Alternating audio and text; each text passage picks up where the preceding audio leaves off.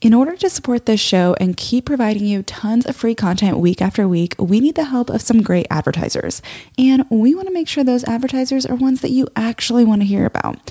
But we need to learn a little bit more about you to make that possible. So go to podsurvey.com slash she and take a quick anonymous survey that will help us get to know you better so that we can bring on advertisers that you won't want to skip through. Once you've completed the quick survey, you can enter for a chance to win a one hundred dollars Amazon gift card. Terms and conditions apply. But again, that's P O D. D-S-U-R-V-E-Y dot com slash she. Thanks for your help.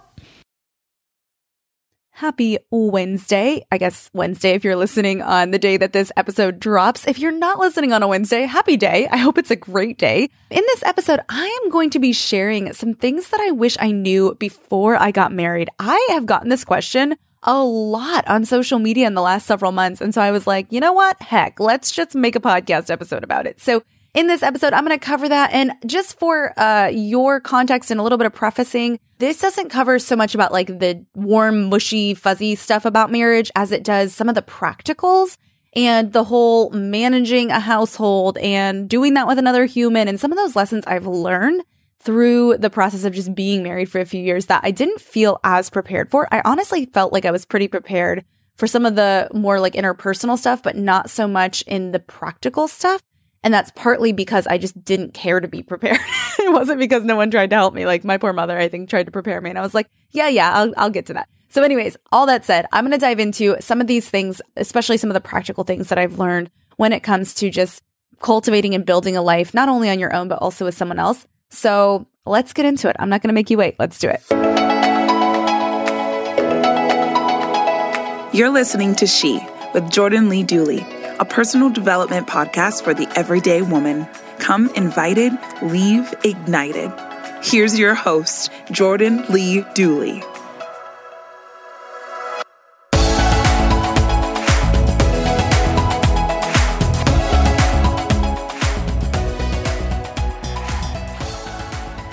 So before I got married, I thought I had a pretty good handle on, on all I would need to know. I read a lot of the books about marriage. I read Love and Respect. I read this really good book that I actually recommend to all wives or women in relationships with men in general, What Your Husband Isn't Telling You. That is such a helpful book. Oh my gosh.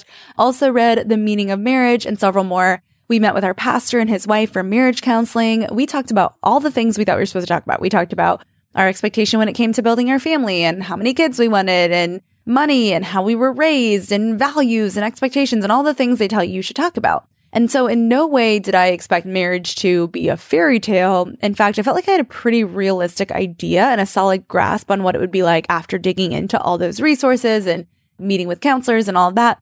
So I was prepared for both the highs and the lows, for hard conversations, for happy times too, all of those things. You know, I mean, I guess when I say that, I was as prepared as I could be for things like faithfulness and conflict resolution, et cetera. But what I wasn't as prepared for was the function or the functional aspect of cultivating a home, especially with another very different human being. I had lived on my own before. I knew how to do laundry and survive and feed myself and all that stuff. But when there's another person in the mix, suddenly it becomes more about just getting tasks done. And that's what I don't think I realized before. It becomes about coordination and unity in getting those tasks done, in cultivating the house, especially in everyday things like finances and schedules and household chores and all of that. And so, you know, I want to just cover a couple different things that I have learned that are helpful in a variety of areas, especially if you and your partner do things a little bit differently. So when it comes to Matt and I, I am much more, he jokes that I'm kind of like O C D. Like I am definitely much more orderly, much more like things have a place. Let's get things done. That's how my brain works. He's much more like, it's okay. You know, he's not nearly as orderly in, in terms of organization and where things go. But then we always joke on the flip side, I'm not quite as poignant, I think that's the word, when it comes to like being on time for things. But he's very much about like being early and being on time. And so we we are organized and disciplined in different ways, like the things that we value and prioritize. And I absolutely hate clutter. It gives me anxiety. And so I am much more like, no, put this away. And he's much more like, it's okay if there's a cup on the table. So he's kind of helped me relax a little bit, and I've helped him in certain areas of organization. So it's good. It's complementary. But the point of that is we function differently in our household and in our spaces. And so everything from, you know, scheduling to money conversations to organization, all of that, you know, we've had to kind of learn, all right, how do we manage a household well in terms of even when we're, or, you know, especially in the context of we tend to naturally do it differently. So I want to just go through a couple of these different categories of cultivating a home and cultivating a living environment, whether it's a house or an apartment or something else, and just some helpful things that I have learned, things that have been helpful for us, and ways that we've been able to do this with as much unity as possible. Obviously, there's always, you know, miscommunication and things that can happen, but we've really had to learn, like, okay, how can we do this well as a team? So let me dig into scheduling first. This has been really helpful, especially in busy seasons, because in our personal experience, like, we both have our own small businesses and are both, cre- you know, our creative endeavors.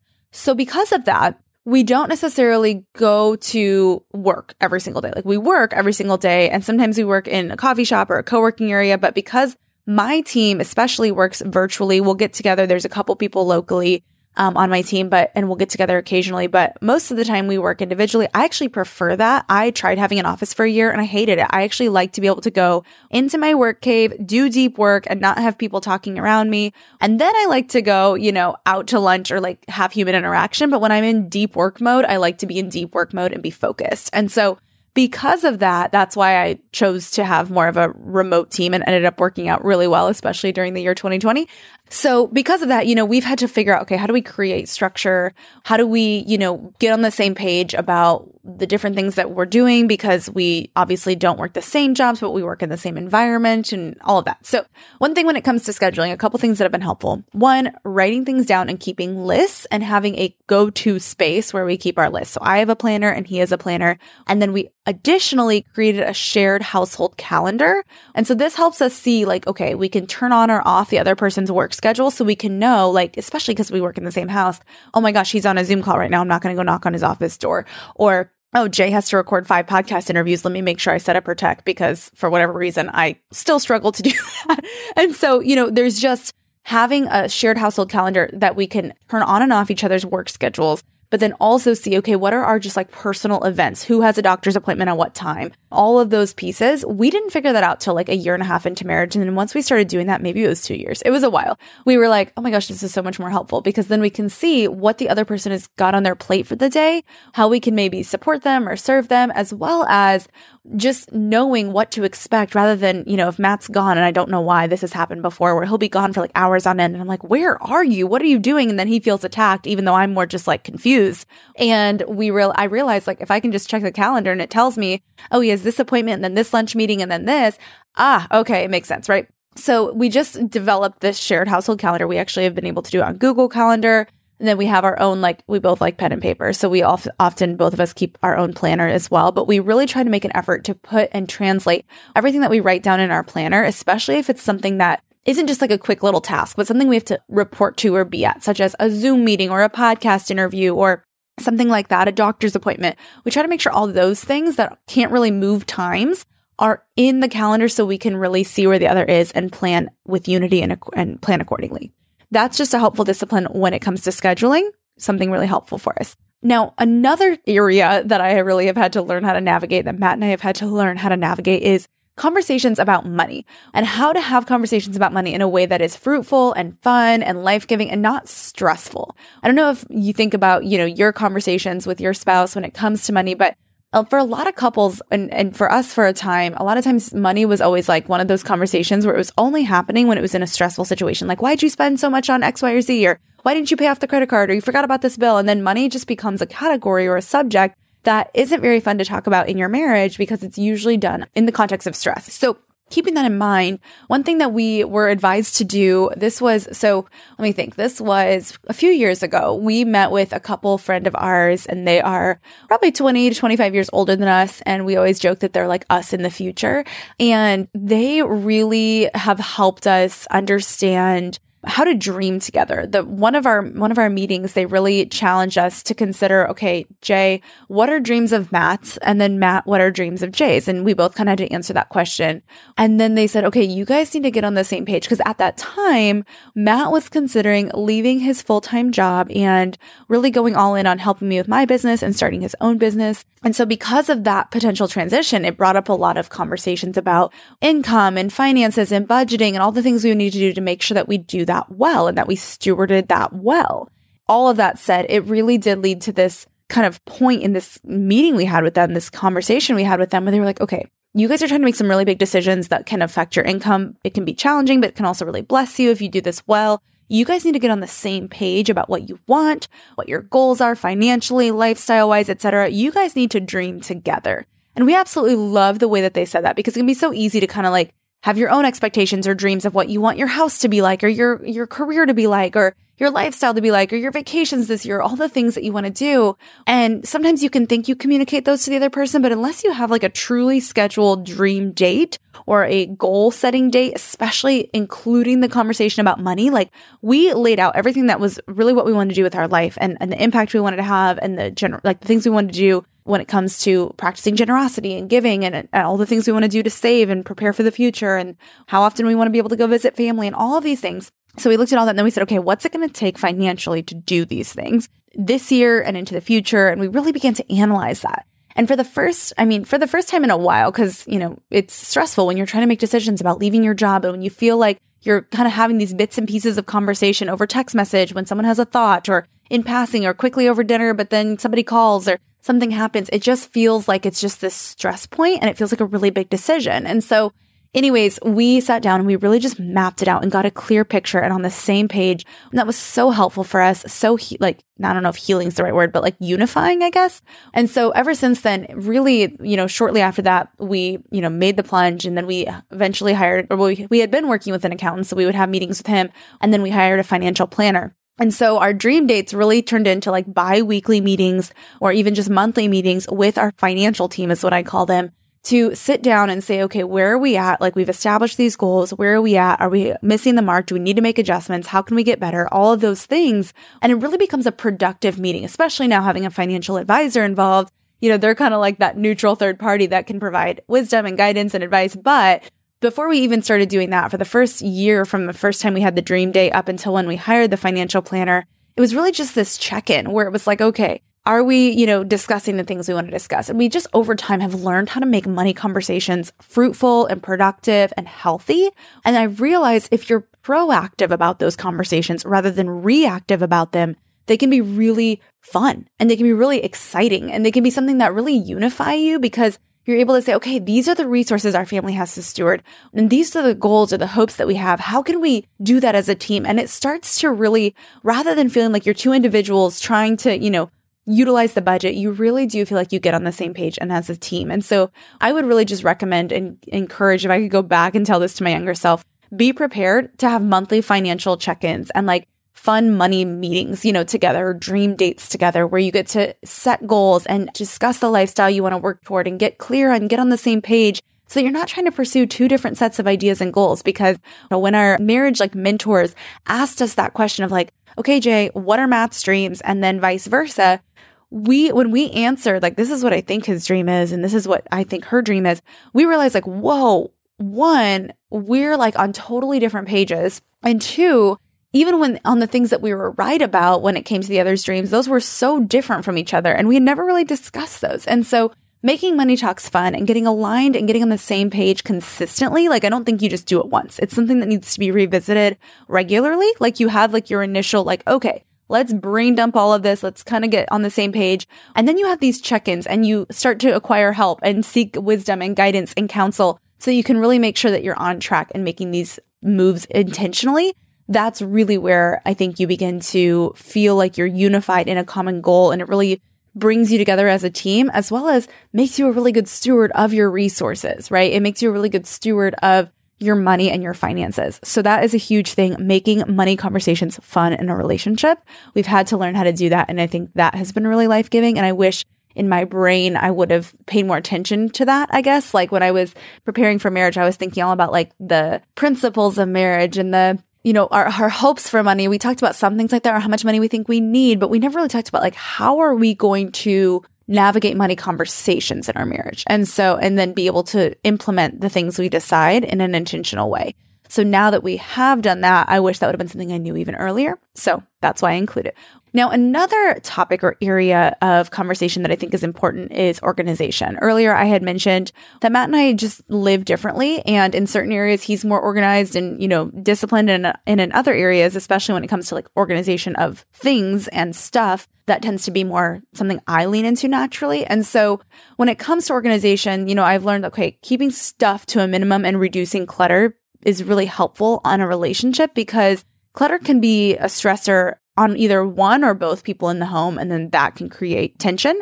And so I think just when it comes to cultivating a home in general, some things that I've learned about that have been helpful for us to implement is, for example, creating a landing zone, like having one space to unload stuff when you come in the door. This is helpful because, you know, I'm somebody who's like, I hang my keys right on the key hook, and I, you know, like to try to keep my wallet and my purse as much as possible. Matt is somebody who's like, I just want to throw my stuff somewhere. So we had to like realize that about each other. And instead of me saying, no, I expect you to hang your key on the key hook and put your wallet in this drawer and like all of these things, I said, okay, you know what? We're going to make this really easy to keep it kind of all in one place. And so I got this basket and I put that right inside our garage door um, in our old house. Our new house, we're figuring out the the good landing zone for that. But that was something that was really, really helpful. Like, I wish somebody would have said to me, hey, when you get married, create a landing zone, because you guys are probably going to have different approaches when you come home and how you keep things out of the way. And if you don't have a landing zone, you're going to have keys and hats and wallets and random stuff, change, loose change, everything kind of all over your countertops or your kitchen table. And that's going to stress you out, because that's what happened. And so instead of just, you know, trying to force yourself or the other to suddenly become much more like every single time you come in the door, you do this and then you do that and you have this rhythm, some people just don't operate that way. So it's really helpful to just say, here's a basket, toss your stuff in there so that you know where to put it. And then when you're leaving, you know where to grab it. You know where to grab your keys and your wallet and everything else that you need. So that's a really helpful tool and a very, very simple thing to do. Um, another thing that can be helpful is to have like a mail room, which sounds funny. I don't know if I'd call it a mail room, but a mail location, like a mail box or a basket or some sort of container where you can put mail that you need to get to in, rather than it stacking up and piling on your countertops or your tables. So just creating one location. So you, you have a landing zone for just all your random stuff that you come in the door and throw somewhere when you get home from work or appointments or whatever. But then also having just a mail center is really helpful, or a mail room, which is essentially just one location for mail that needs to be sorted through or worked through or thrown out or whatever. And this can really help reduce, again, unnecessary clutter or piles and stacks of paper, or even the risk of lost mail or lost important mail. That's happened before when there was no system for it. So having a place of like, this is where we put mail, can be very helpful.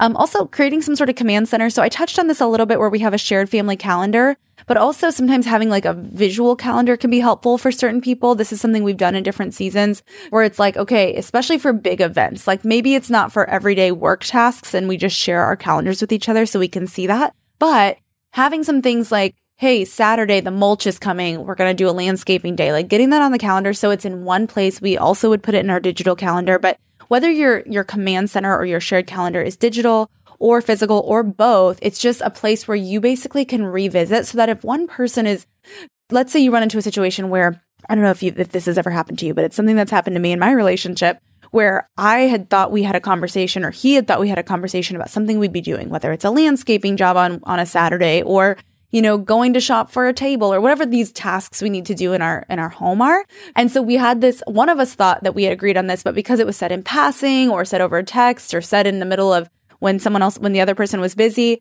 that person didn't realize that that was actually what was going to happen or what was coming up. And they made other plans or they, you know, are shocked. And then it becomes this tension point.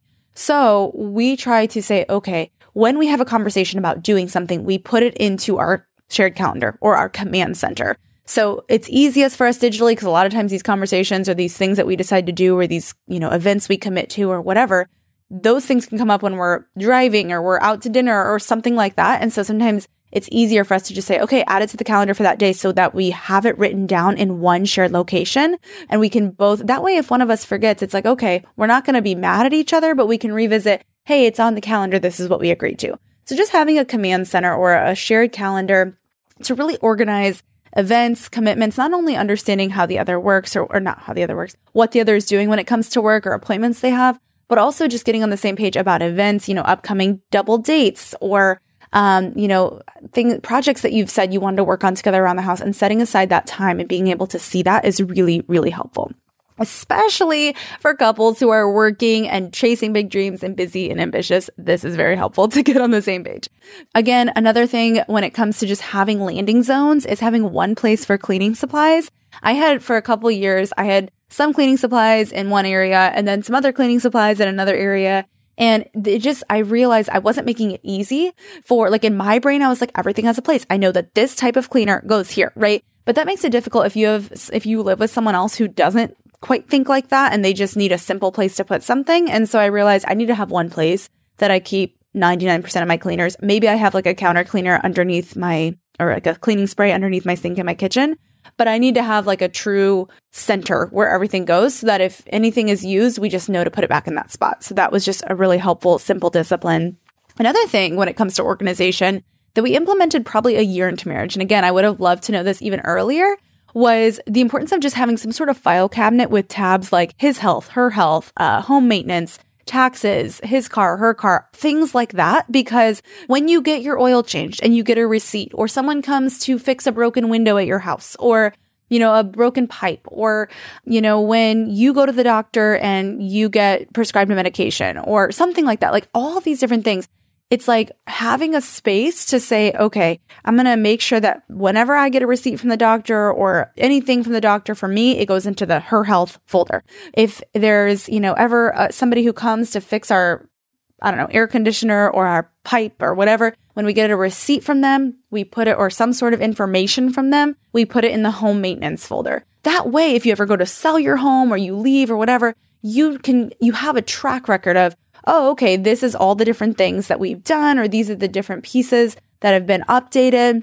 And then the same with, you know, your health. Okay, these are the, di- like when maybe you start working with a new doctor in a year and they go, okay, what did your last doctor say? And if you're just trying to recall from memory, that can be hard. But if you can go back to your list of documents and the different things they had prescribed you and whatnot, like that can be really helpful. So just having a home base for all of your important documents, your legal documents, your taxes, you know, your health, all those things, and then dividing them by kind of subcategories or his and hers really helps it just flow a little bit more easily. And then rather than, you know, again, having stacks of paper pile up in random drawers or on your counter, there's a place where anytime you get an important document or you get something that tracks some sort of appointment that you had or repair that you've had done or anything like that, you can just walk upstairs or walk into the room that you keep the file cabinet in and drop it in the right folder, and it makes it really easy.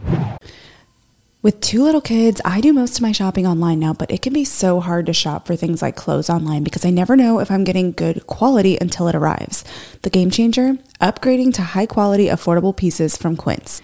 Now I have luxury essentials that transition from one occasion to the next, and I stayed on budget.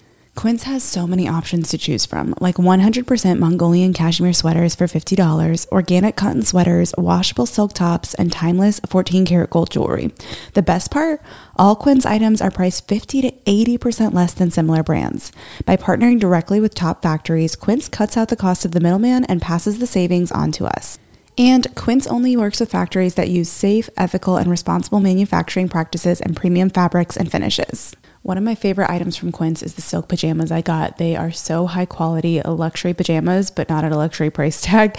And I just feel like they don't even compare to some of the other pajamas that I have bought online or that I've bought um, just at various different stores. I'm like, these are incredible. Indulge in affordable luxury by going to quince.com slash she for free shipping on your order and three hundred sixty-five day returns. That's Q-U-I-N-C-E dot com slash she to get free shipping and three hundred sixty-five day returns. Quince.com slash she. Thrive Market is a go-to for all your grocery and household essentials, and the convenience of getting everything online then quickly shipped to your doorstep is a huge time saver. Thrive Market carries brands with the highest quality ingredients and sourcing methods. They restrict hundreds of ingredients across their food and cleaning categories, and you can use their on-site filters to suit your lifestyle needs. Whether you're looking for organic kid snacks, low-sugar alternatives, or gluten-free pantry essentials, you can curate your own shopping experience with just a few clicks. And when you shop Thrive Market, you are also helping a family in need with their one for one-for-one membership matching program. You join and they give. I use Thrive Market every single month. I get our dish detergent, dish soap, and various other just basic household essentials that are low-tox and non-tox ingredients, and it is the easiest way to get all of my favorite clean items sent right to my door. At an affordable price, I should add.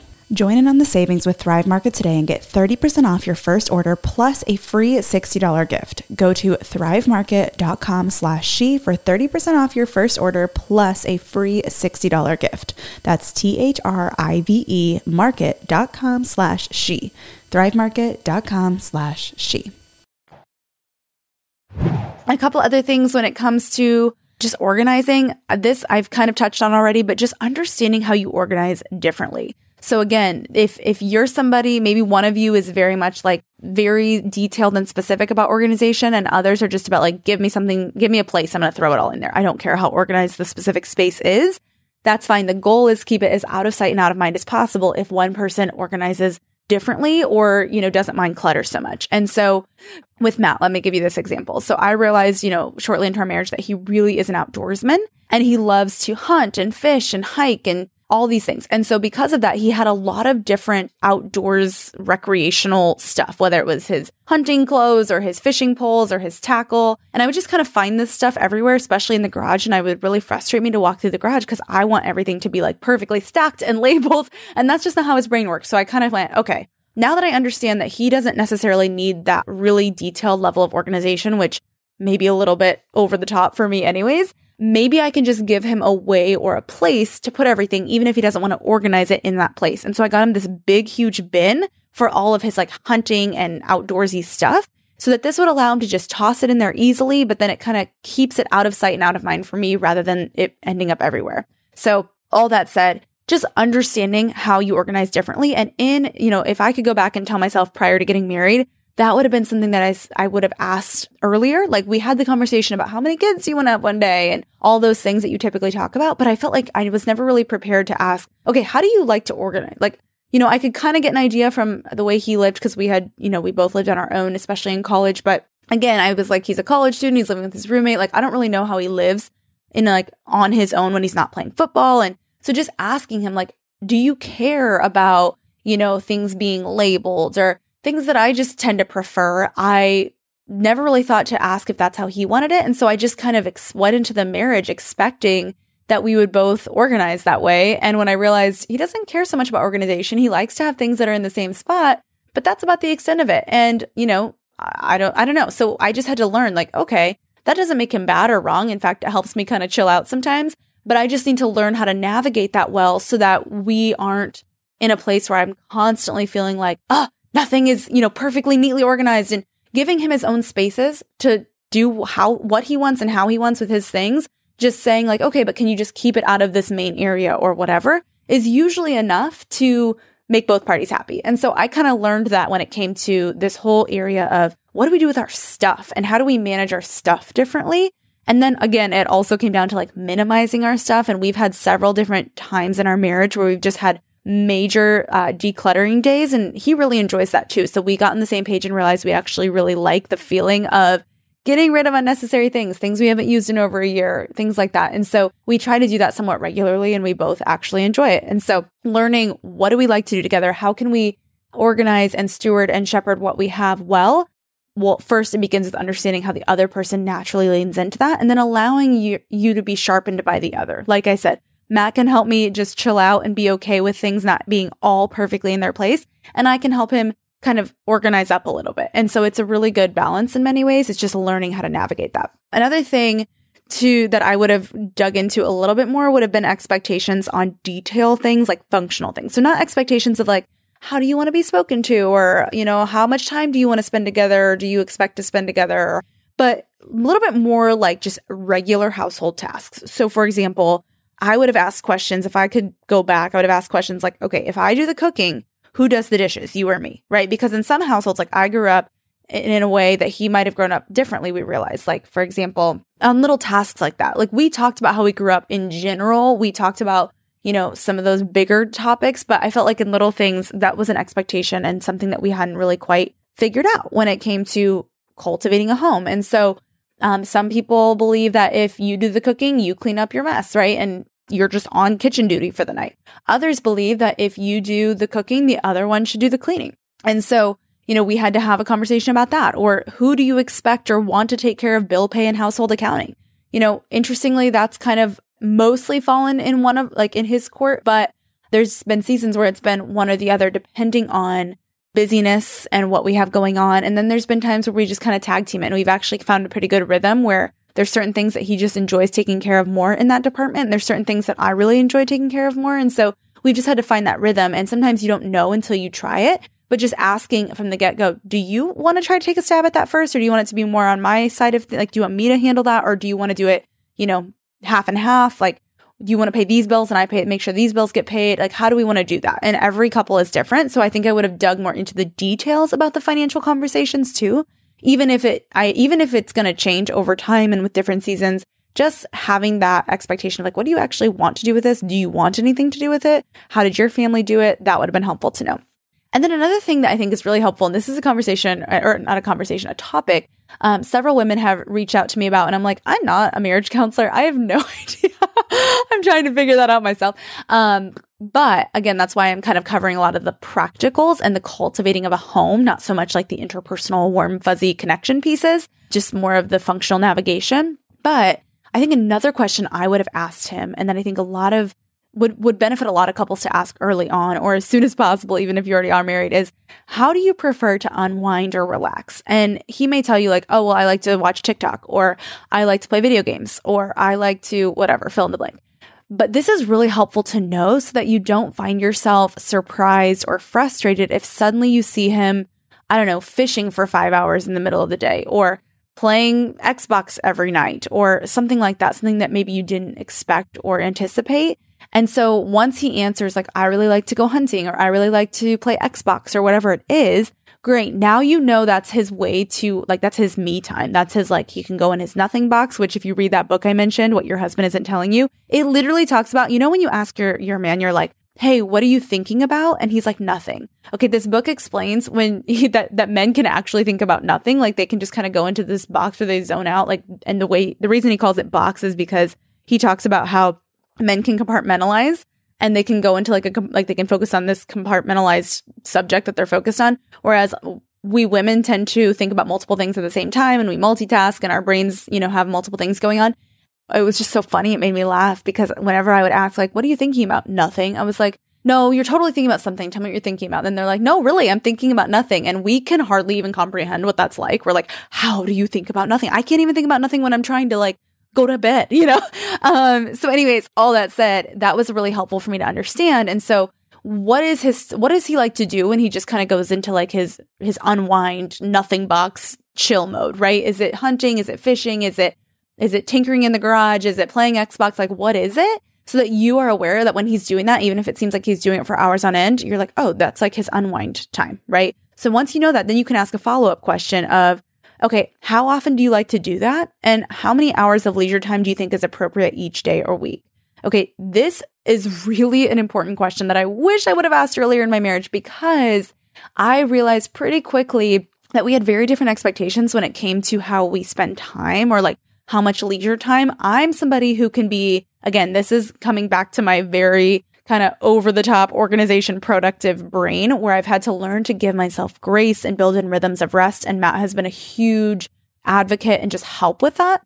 And so he, you know, I always looked at it like, we get a couple hours on a Sunday and, like, that's it, maximum. Very rarely did I even give myself a couple hours. Like, that's how my brain worked. It was always about doing something and achieving something and producing something. And so productivity is not my struggle. Usually rest is more difficult for me. Now, when it came to Matt, he was a little bit more like the opposite way, where he really valued leisure time and connection and, and rest and stewardship of, you know, relationship and having a meal and all that, to where sometimes I was like, I feel like you're taking too much leisure time, right? Now, again, that was in comparison to what I expected to be normal, which was very little, but our expectations were misaligned when it came to what's an appropriate amount of time for leisure time each day or week. What does that leisure time look like? How many, how much time should we spend on hobbies? So anyways, in, re- in visiting that conversation and having those conversations, It's helped me build in more rhythms of rest and even like find hobbies. I mean, I used to literally not have hobbies because I would turn any hobby I could into, or any hobby I, that I had into some sort of like work or stream of income. And Matt had so many hobbies that sometimes I would feel resentful. I was like, why do you have so many hobbies? I'm working so much. Why are you just like, you know, playing with your hobbies? And he's like, Jay, I'm not playing. I've worked all day and I'm taking some time to unwind. You should do the same. And so anyways, we've helped balance each other out in that way. And we've helped, you know, understand expectations. But when it comes to managing a household, it takes two people. It takes, it takes all parties involved, whoever lives in your home, but especially when you're in a relationship and you're learning how to do this with unity. A big piece of it that I have found is let's address some of these functional pieces that are everyday tasks or things that we're going to run into every single week. They may not be some of the big like life conversations about kids or big retirement goals or anything like that, but it also could just come down to, hey, when I cook, who cleans, right? Or, okay, how much leisure time do you think is appropriate a day and how, or a week? And how can we build a rhythm of that into our life that stewards what you need and meets what you need as well as meets what I need? And how can we get on the same page about that? And so that has been a, a discipline and a conversation we've had several times and had to learn how to implement into our into our household and into our marriage so that we do have, you know, times where we're disconnected and not on devices and not working, and that I don't, you know, wonder why why is he off fishing? I thought he had to get get work done. I can now identify, oh, that's his leisure time, and it's five o'clock on a Wednesday. I should probably be done too, right? So again, it's just really helpful to ask that kind of question. One other thing that I want to highlight is this was a piece of advice that was given. I was actually listening to someone talk. This was years ago, so I don't even remember the details. I just remember I heard this in a talk, and I thought it was really good um, advice. And she talked about having his and hers chores, or like theirs and mine chores. So in other words, identifying, okay, what household chores do you like to do? I think a lot of times we just have this idea, this expectation, like, well, he's going to take out the trash. Well, what if she likes taking out the trash more, or he does, you know, whatever. So the idea being, okay, let's let's identify what are the things that you are responsible for each week, and what are the res- things that I'm responsible for each week, and how does that, how are we making sure we're covering all our bases? And if there's anything that we both absolutely loathe and cannot do, then we need to do it as a team or tag team, where every Monday you do it, every Tuesday I do it. Like, let's say it's dishes.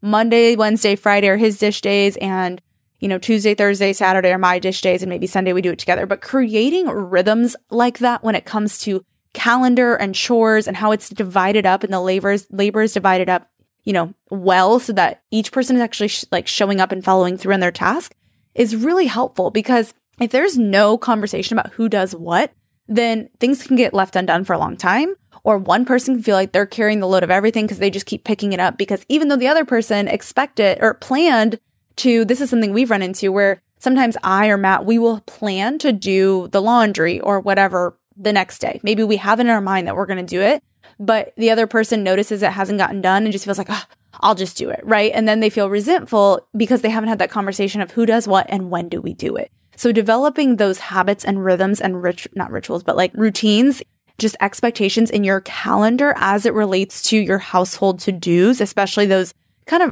of, I guess, meticulous ongoing things like laundry and dishes and trash and the things you have to do pretty regularly. That is really helpful to say, okay, every Friday is laundry day and Jay does it, or every, you know, Sunday night, Matt takes out the trash, or vice versa, like whatever fits your life and your preferences. And so I think some of those logistical things, I wish I would have been a little bit more prepared for. I also wish I would have been a little bit more willing to learn about um, hospitality and cooking prior to really getting married. And because I just think we we began to find that we had the opportunity to host family for Thanksgiving, or um, we would host friends for game night and do things like that. And I felt like in the years where I really could have learned and observed a lot more, because my parents were big hosts and they were all about hospitality.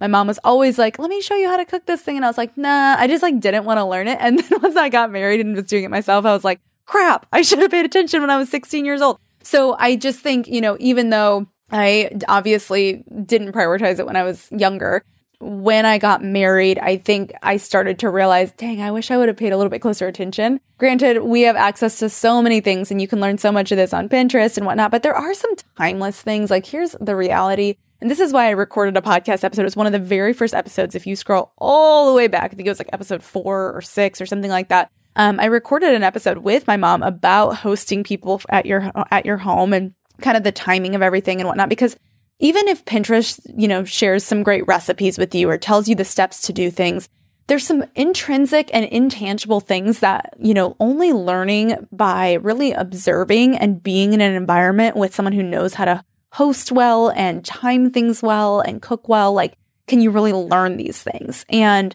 they're just like some of those intangible skills that a Pinterest recipe can't give you. And things like, my mom always talks about timing. So holidays, when people are coming, there's a timing in which, you know, you want to put this on and then you want to heat that up, and then so that everything's ready right around the same time, and there's not like cold potatoes next to warm turkey or whatever. And so I've had to kind of like pay closer attention once I got married, when we would go to my parents for holidays, and try to pick that up a little bit more, because that is something, there's just certain intangibles like that, or just the way that you host people, that you just can't really learn from Pinterest. And so I wish I would have paid closer attention prior to getting married. Now I am, and now I've really learned to implement that after several years of marriage in my own life. But it's just not something that I think is, you know, we don't necessarily intrinsically just know that. There's certain things that I think we know relationally, um, but some of the blending the tangibles with the intangibles as we host and as we cook and as we have friends over and as we learn how to meal, you know, plan meals and prep meals and create a healthy lifestyle and host people at our home, that's kind of a, a learning curve. And I wish I would have taken the time to prepare myself a little bit more for some of these tangible things. But now I know, and I've learned. And so I'm passing it on to you if you find yourself in a newlywed season or preparing to get married, or you've even been married for a little while and you're like, ah, we just can't figure this out. Welcome to the party. We're still figuring it out. And half these things will probably change a year from now, because we'll continue to refine and refine. And that's part of the journey, I think. So last thing I'll say is, I think the the last thing I wish I would have known, or really just even given myself permission on when I first got married, was to give myself grace and to give us grace. I think especially having, this is why I don't try to make my brand about marriage specifically. Like, I share little bits of things that we're learning or whatnot, but it's not like my thing, because I'm like, uh, there's already kind of a pressure when with social media in general, even if you're not, you know, even if that's not your job and you're not doing anything with social media as your job, or you're not using the internet to create a brand or anything like that. Um, my relationship was relatively public. And honestly, in our social media world, like, all of our relationships are public. So I think we all have this unnecessary pressure to just, even if we would cognitively say, oh, I don't need to have it all figured out, I'm young, right?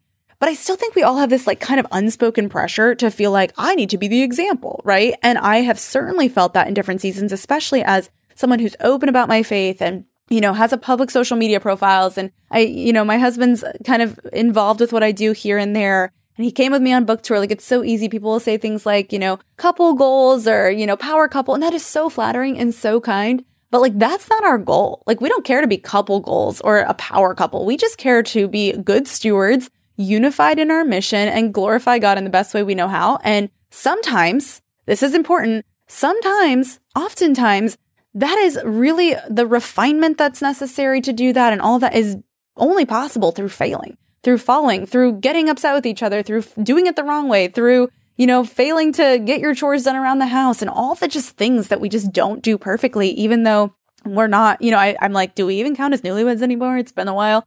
Um, but I just, I always, I, I like to highlight that, because I think all of us can feel that pressure of like, oh my gosh, my aunt is watching us on social media, like, or whatever. And that can so naturally begin to translate to our life. And then when our, our real life is full of tension or messy, or we're not getting it right, and we're just not on the same page. And when it comes to how we're doing house stuff and we get frustrated, we can get so, so frustrated and upset, because we think, oh, it's not supposed to be this complicated, when in reality, it can be complicated. And, you know, managing a house is a skill, I think, that comes just to us, to us in general. And then you add in the component of trying to be unified with someone else and manage how they manage a house and do that well. It can become complicated. So I don't share any of this from the perspective of like, and this is how you have the world's most unified marriage and a thriving relationship. No, because I'm still learning that myself. And, you know, we've walked through some hard seasons and experienced our own tension. I look at it more like, okay, these are some things that I didn't feel quite as prepared for prior to getting married, or maybe my mom tried to prepare me for, but I didn't really see the importance of it. They didn't seem as exciting or warm and fuzzy. And so I figured I'll figure it out, which I've then had to do. So all that said, if you find yourself in a similar place, or you've been married a while and you still feel like we're just not getting on the same page, maybe a couple of these steps could be helpful for you to consider. They've been helpful for us, especially in really, really busy seasons. Um, we don't do them twenty-four seven all the time. We mix things up. We try to make adjustments to them. But these are some core foundational things that I have found to be helpful, especially with two people who live very differently but are trying to cultivate a peaceful, unified home that we can steward well. So all that said, consider these, you know, those logistical things that you, you know, can, maybe you've already prepared for them or maybe you've already discussed them, but look at the list. Maybe you need to rediscuss them, or maybe there's a couple that you want to try out. So basically my encouragement is, in your relationship, if any of these stand out to you, like, oh, we should try that, or, oh, I want to do that, or that could be really helpful for us, then set a date and make a bit of a plan together. Discuss this with you, with him, and have a conversation, and maybe see what he could get on board with, or get some answers to these questions, like how many hours do you think is appropriate to spend on Xbox or fishing or doing whatever he might do for leisure time, and then say, okay, my expectation is X, Y, and Z. Could we meet in the middle a little bit more? Have some of these conversations, revisit these things. I think we're constantly all learning. We constantly have to have these conversations and revisit these things and ask for advice and all of the things. It's a navigation, but hopefully that will help you really steward your home and your living environment and really cultivate and steward what it is that you have to, to steward and to manage and to take care of as a team, and as a team that does it well. So lastly, last thing I'll say is, if you want to jumpstart on scheduling and organizing your calendar, kind of planning meals and doing some of those logistical things, I have a free mini course. It's the Own Your Everyday mini course. You can go to learn dot the own it academy dot com slash O Y E and you can just get access to it there. I think it could help you when it comes to trying to create a command center and using things like time blocking and anchor times so that you have consistent times that you come together, even if your time spent working is completely different. It can be something that provides structure and flexibility. So if you want to check that out, feel free to do that. It's also on my website, and we'll link it in the show notes as well. All right, that is all I have for you. Happy home building, making in unity. I don't know how to say it, but you got this. I know it's not easy. We're in this together. I'm cheering for you, and I can't wait to hear how maybe one or two of these dipl- dis- disciplines begin to uh, just help you cultivate and create a more unified home and environment together.